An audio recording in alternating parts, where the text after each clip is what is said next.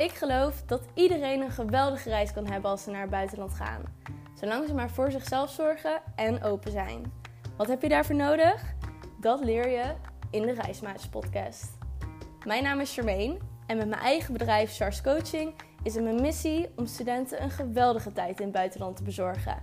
En open te praten over de blokkades en belemmeringen waar ze tegenaan kunnen lopen tijdens een tijd in het buitenland. Ik ben de Reismeisjes podcast begonnen zodat studenten één plek hebben waar ze terecht kunnen voor vragen die ze hebben als ze naar het buitenland gaan voor een studie. Ik ben zelf een half jaar naar Barcelona geweest voor stage. En heb daar ja, wel wat vragen bij gehad. Hoe moest ik mezelf voorbereiden? Wat kwam daarbij kijken?